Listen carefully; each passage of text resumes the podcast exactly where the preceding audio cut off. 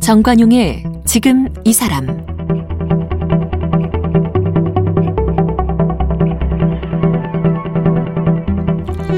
여러분 안녕하십니까 정관용입니다. 음악 그 자체는 정치적이지 않지만 음악을 통해 사람들의 마음을 움직이고 뭉치게 하는 그런 힘이 있죠. 노동요를 부르면서 힘든 노동을 잠시 잊게 하고요. 또 이런 노래를 부르면서 가난을 잊게도 하고 나라 잃은 서름을 묻게 하기도 하고 하고 싶은 말을 하기도 하는 것이 바로 음악 그리고 노래의 기능과 힘입니다. 바로 이런 음악의 사회적 기능을 제대로 활용하는 음악가가 있죠. 싱어송라이터 하림 씨. 바로 얼마 전그 그 쇠물 쓰지 마라라는 노래를 통해서 산업재해의 현실을 알리고 산재를 막을 수 있는 법안 통과에 힘을 싣기도 했는데 어제 이어서 오늘 하림 씨와의 만남 이어가도록 하겠습니다. 가수 하림 씨 벌써 데뷔하신 지 20년 넘었죠? 어 약간 무명이었을 때 생각하면은 25년 넘었습니다. 그래요? 예, 벤이라는 그룹이 있었어요. 옛날 20대 초반에 벤? 예, 벤이라고 아마 기억하시는 분들도 있어요. 가끔 주변에. 어. 그래서 25년, 26년. 그래요. 그렇죠. 예. 그 처음에 어떻게 가수가 된 거예요? 아, 모든 가수들이 그렇듯이 그냥 학창 시절부터 TV 보면서 어. 난 가수가 돼야지. 어. 그러면서 이제 피아노 치고 기타 치고 음. 그러다가 아는 형들 만나가지고 뭐 음반 녹음하자 그래가지고 뭐 되고 그- 그렇게 됐어요. 네. 예, 예. 아니 어디서 제가 윤종신 씨와의 인연을 이야기 아. 들은 적이 있는데 그건 뭐예요? 그거는 이제 그 20대 초반에 그 그룹 활동을 잠깐 하다가 어. 군대 갔죠. 군대 군대 가서 어 거기서 윤종신 씨를 만났어요. 어떻게요?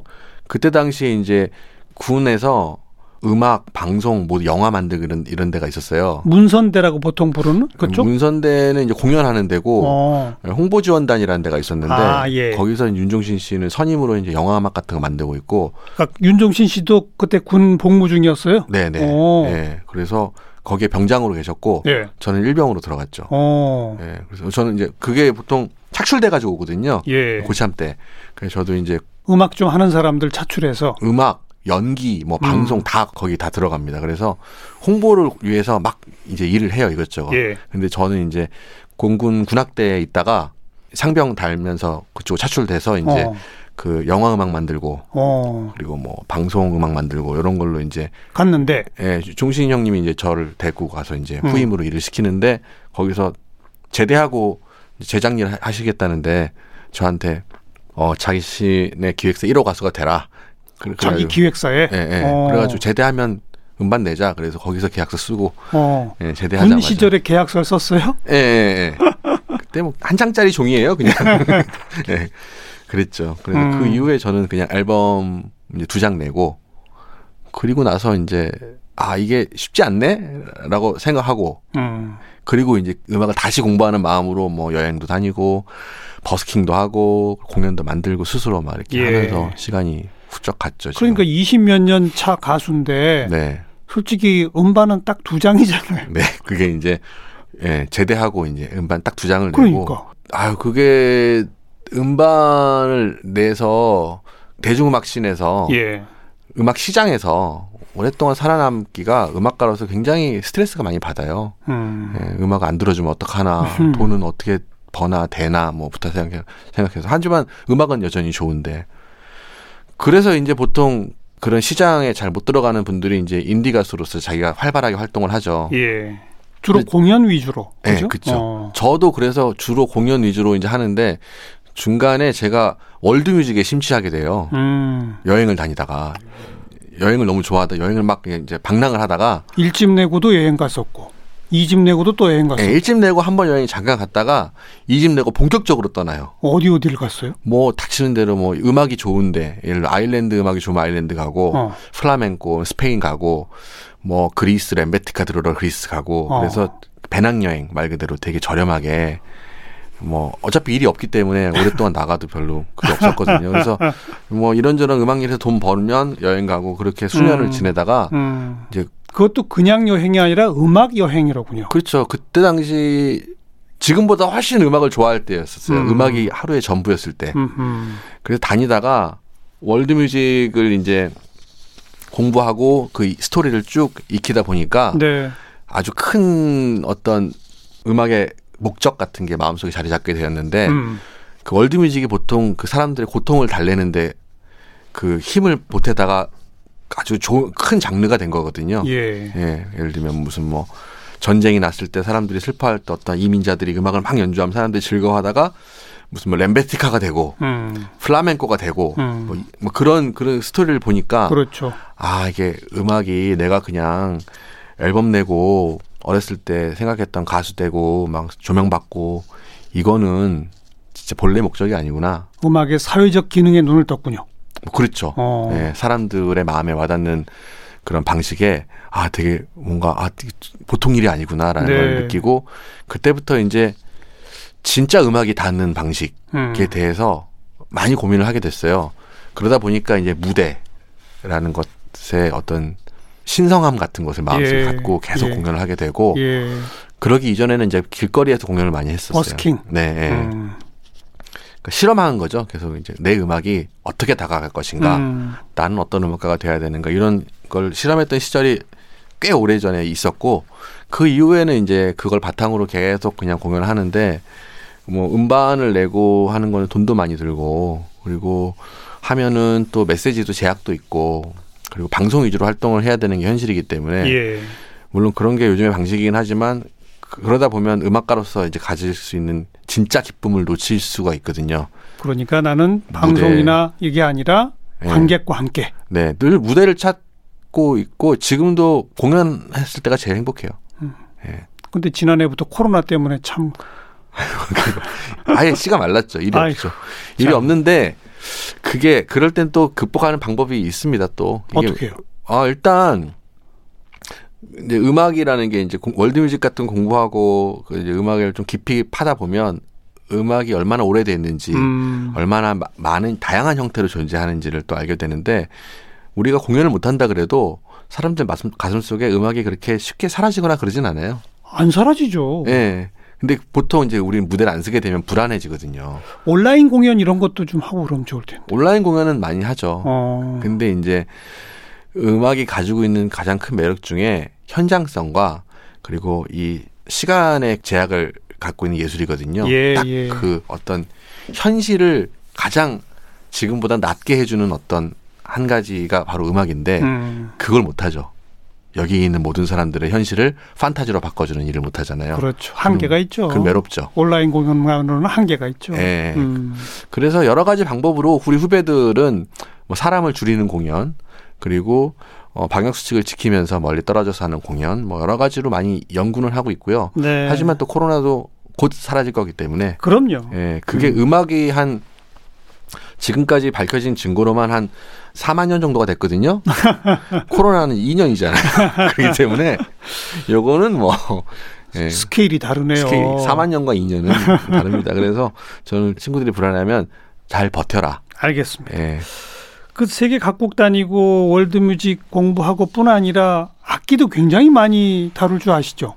아 이게 다룰 줄 안다는 게 아니고요. 그거는 정말 한 근 10년째 다들 오해하시는 것 같은데 소리를 낼 줄 아는 거지 그걸 다룬다고 보긴 좀 그렇죠.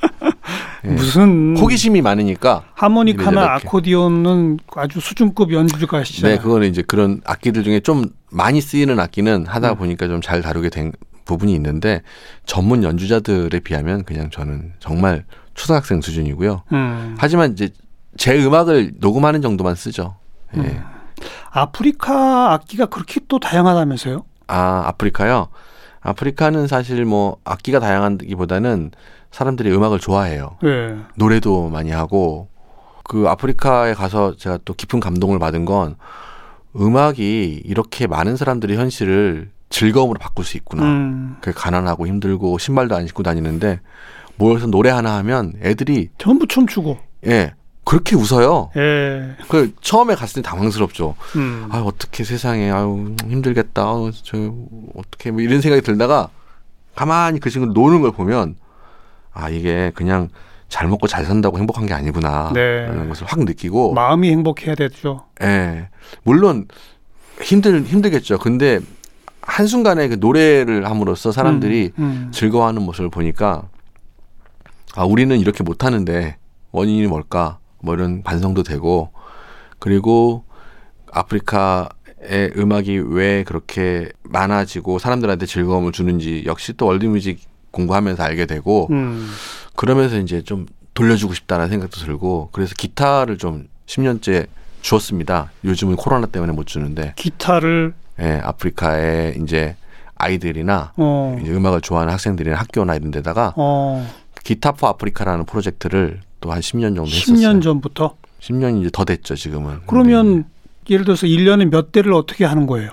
전화 오거나 SNS를 통해서 저 주세요 그러면 보내요. 아, 아프리카 쪽에서 요청이 오면 예, 아프리카뿐만 아니라 음. 지- 지금은 무슨 뭐 아프가니스탄 같이 이렇게 음악이 금지되었던 적이 예. 있는 국가 이런 데 예. 있어요. 그런 얘기 들으면 이제 너무 화가 나죠. 그렇죠. 예, 거기 뭐 그런 데도 보냈고 음, 생각보다 음악이 불법인 집단들이 있어요. 음악이 불법인. 참나. 우리도 옛날에 금지곡 있었잖아요. 그렇죠. 그랬듯이 뭐 그런 데도 보내고 그래서 이제 그 음악가들을 지원하는 프로젝트죠. 음. 예. 그래서 그거를 한 10여 년 그렇게 하면서 예. 기타를 보내주는 한국의 가수가 있다는 걸 그분들이 어떻게 알고서 이렇게 요청이 올까요? 아 이제 아름아름으로? 아니요 그, 그 그게 아프리카 기타 보내는 건 아프리카에 많은 분들이 봉사하러 많이 나가잖아요. 예. 그분들이 나가면서 들고 가기도 하고 어. 자기가 아는 아이가 음악가인데 기타를 잘 친다. 뭐 그래서 기타를 주고 싶다. 음. 이렇게 하면은 들고 가기도 하고. 맨 처음 시작은 어떻게 된 거예요, 그게? 그거는 이제 그 나미비아라는 곳에 한 10여 년 전에 다큐멘터리를 찍으러 갔다가 음. 아까 말씀드렸던 애들이 음악을 너무 하고 잘 노는 모습을 네. 보고 아, 이게 좀 도와주고 싶고 응원하고 싶다라는 생각이 들면서 제가 아프리카에서 만든 노래들로 공연을 한 10년째 하고 있습니다. 어. 아프리카 오버랜드라는 공연을 10년째 하고 있는데 어. 저 혼자 잘 먹고 잘 사는 게 너무 미안해서 어쨌거나 거기서 영감을 받아서 곡을 썼으니까 세금을 내야 되잖아요. 아프리카에. 네, 그러니까 세금 내는 기분으로 이제 그 공연 수익금 일부를 이렇게 한다. 공연 수익금 일부를 줄 수도 있지만 음. 그거는 이제 우리 뮤지션들에게 챙겨주고 어. 거기다가 이제 모금함 같은 걸 놔서 아. 예, 거기서 이제 천 원, 이천 원씩 모아가지고 기타가 생각보다 비싸진 않거든요. 그렇죠. 예, 그래서 어. 그들에게는 비싸요. 물론이죠. 물론. 우리에게 기타가 20만 원이면 그들에게도 20만 원이에요. 그럼 그 나라에서 20만 원이면 그러니까. 뭐 어마어마하죠. 그러니까요. 어. 기타 줄이 우리에게도 만 원이고 그들도 만 원인데 임금은 그들이 하루에 천 원이고 우리는 뭐 하루 음. 이런 식이니까 주면 너무 좋아하죠. 네, 네. 예, 가수가 된 아이도 있습니다. 그렇게 기타를 받아서 예, 예, 시- 어른이 돼서 만났어요. 만났는데 어.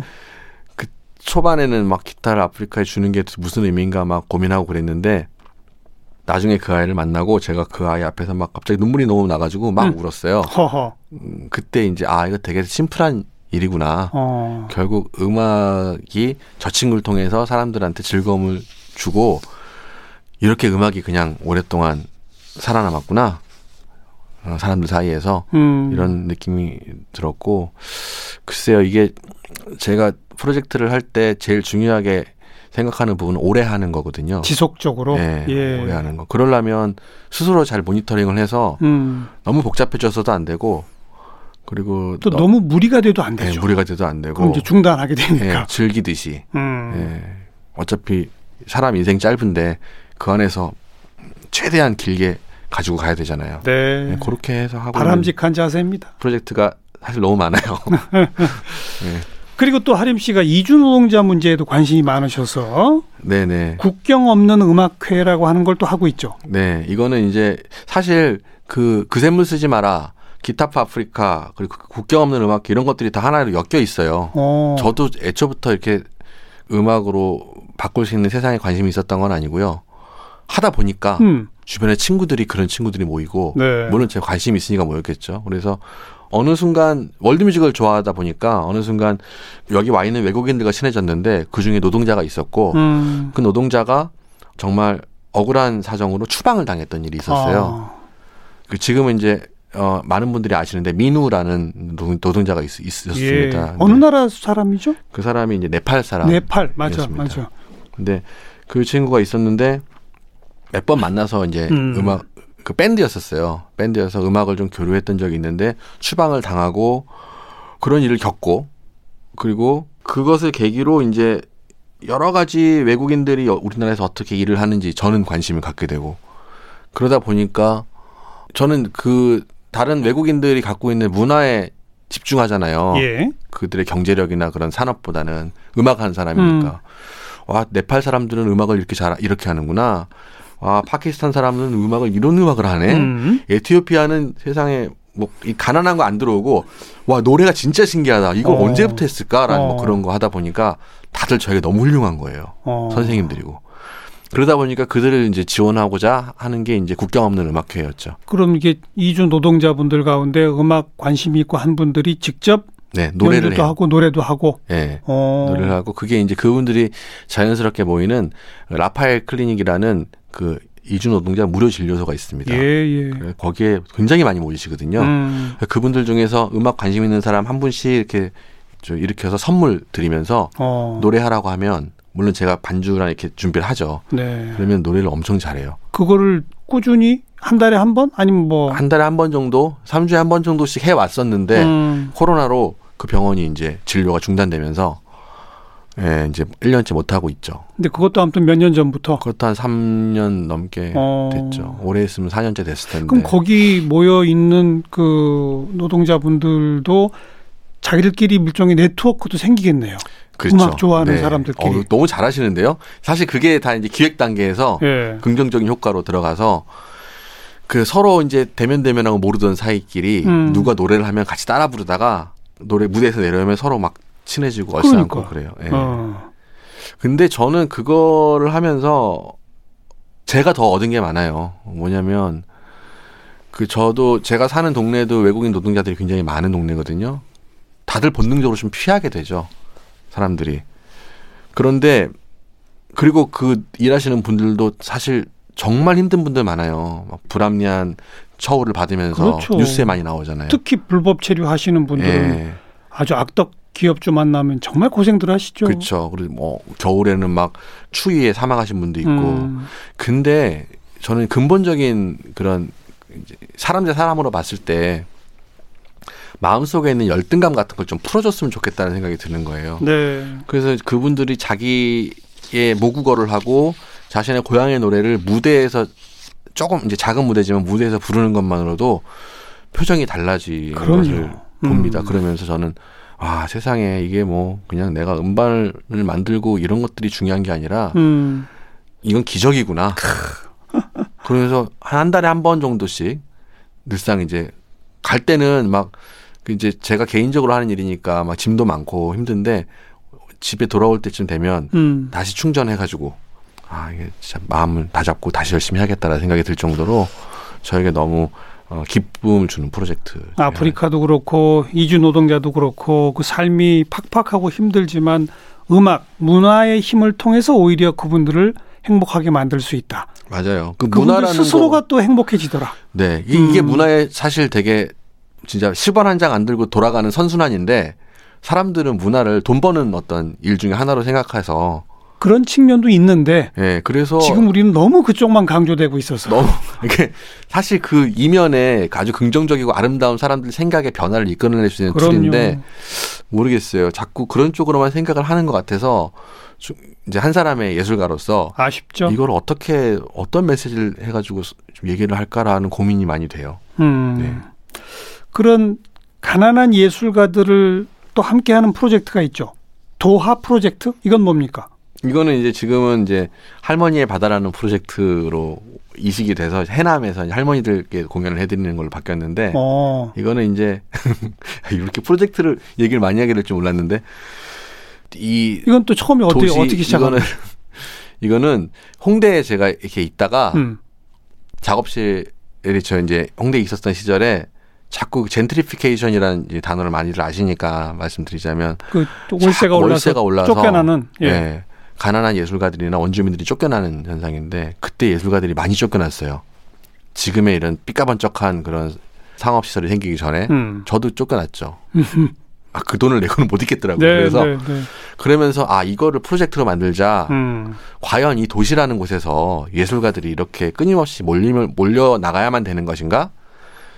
우리가 없으면 도시는 폐허가 될 텐데. 음. 예, 라는 것을 가정으로 정말 폐허에 예술가들 이 모여서 공연도 하고 연주도 뭐 전시도 하고 하는 프로젝트를 저희 집 근처에 이제 폐허가 된 군부대가 있었는데 진짜 폐허. 예, 예. 어. 거기 이제 한시적으로 세금을 조금 어 감면해 주는 조건으로 구에서 예, 아트 캠프를 운영하고 있었어요. 예. 예, 그런 그런 게 많죠. 그래서 레지던시를 운영하고 있었는데 거기 구석에다 제가 이제 이제 제안서를 써 가지고 여기 무대를 제- 만들었어요. 예, 뭐 전시장, 목, 거기 목욕탕이에요. 어. 군인들 사병도 목욕하는 데인데 어. 목욕탕을 그대로 살려서 공간을 만들어서 한한 2년 넘게 운영을 했었어요. 어. 그래서 이제 실제로 그걸 보면 저는 이제 늘상 실험하는 거거든요. 그래서 실험을 했죠. 과연 이 폐허가 예술로서 어 사람들을 웃게 만들 것인가. 음. 그래서 그 주변이 전부 다 이제 일용직 노동자분들이 주무시는 쪽방촌 같은 데였는데 그분들 나중에 다 넘어오셔서 같이 전시도 보시고 구경하시고 예. 공연도 즐기시고. 네네. 어. 그랬던 폐허가. 복합 문화 공간으로 재탄생한 그거네요. 그렇죠. 많은 예술가들이 이런 프로젝트를 많이 하시죠. 예. 그래서 예. 그 어떤 세상 속에서 예술가가 실제적으로 물리적으로 차지하는 음. 그런 공간과 그 공간으로 인해서 생기는 긍정적인 변화 이런 것들에 대해서 실험하는 도시에서 예술가 역할이 도화 프로젝트였고 지금은 이제 근데 그게 뭐 지금은 해남으로 갔어요. 해남에 할머니 집이 하나 비어 있는 데가 있었는데 예. 그것도 한 2년 정도 공연을 쭉 했었어요. 예. 할머니의 바다. 그래가지고 그 할머니 집에서 예, 거기는 이제 폐촌인데 어. 거의 폐촌이라고 하면 너무 죄송하다.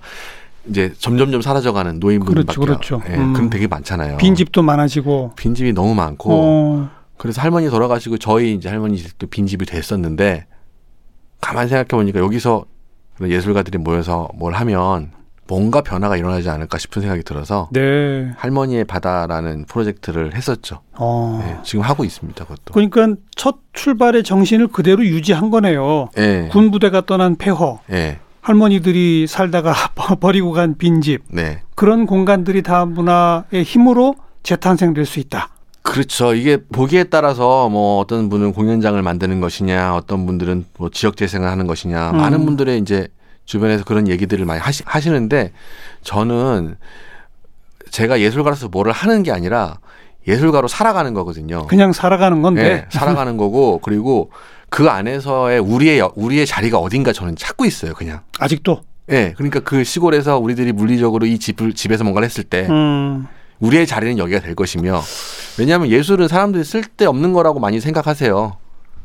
물론 즐기시긴 하시지만 음. 마음속 깊은 곳에 들어가 보면 이 안에서 이거는 없어도 되는 거지라는 생각을 에이, 해요. 그거 없으면 어떻게 살아요? 말씀하시는데 지금 말씀하시는데 아마 왜냐하면 형체가 없기 때문에 본능적으로 그렇게 느끼실 수도 있어요. 쌀과 예술이 있으면 사람들은 쌀을 선택하겠죠.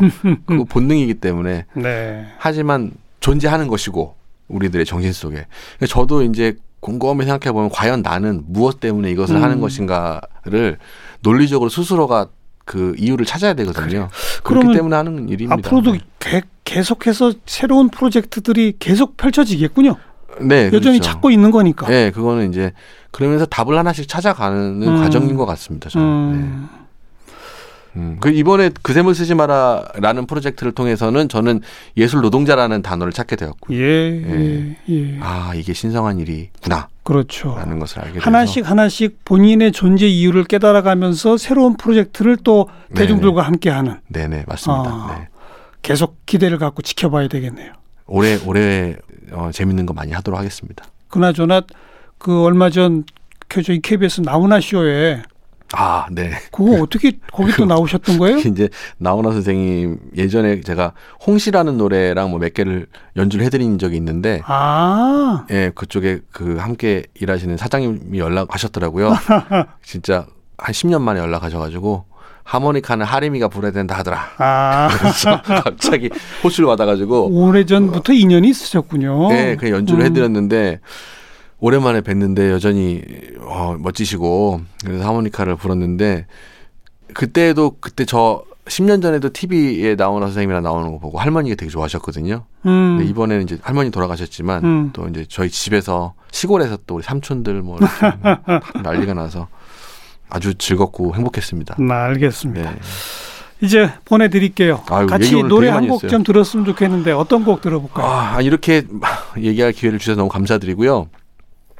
뭐 음악가로서 열심히 그 여러분들 곁에 있으려고 노력하고 있습니다. 음. 그래서 그 노력 중에 하나로 어 위로의 말은 누가 해주나요라는 노래를 만들었어요 최근에. 예. 예, 이거는 뭐 가사에 제 생각을 조금 조금씩 담아서 정말 우리에게 위로가 필요한데 위로 정말 필요한 위로는 좋은 사람들입니다라는 얘기를 하고 싶어서 어, 네, 그런 노래를 만들었습니다.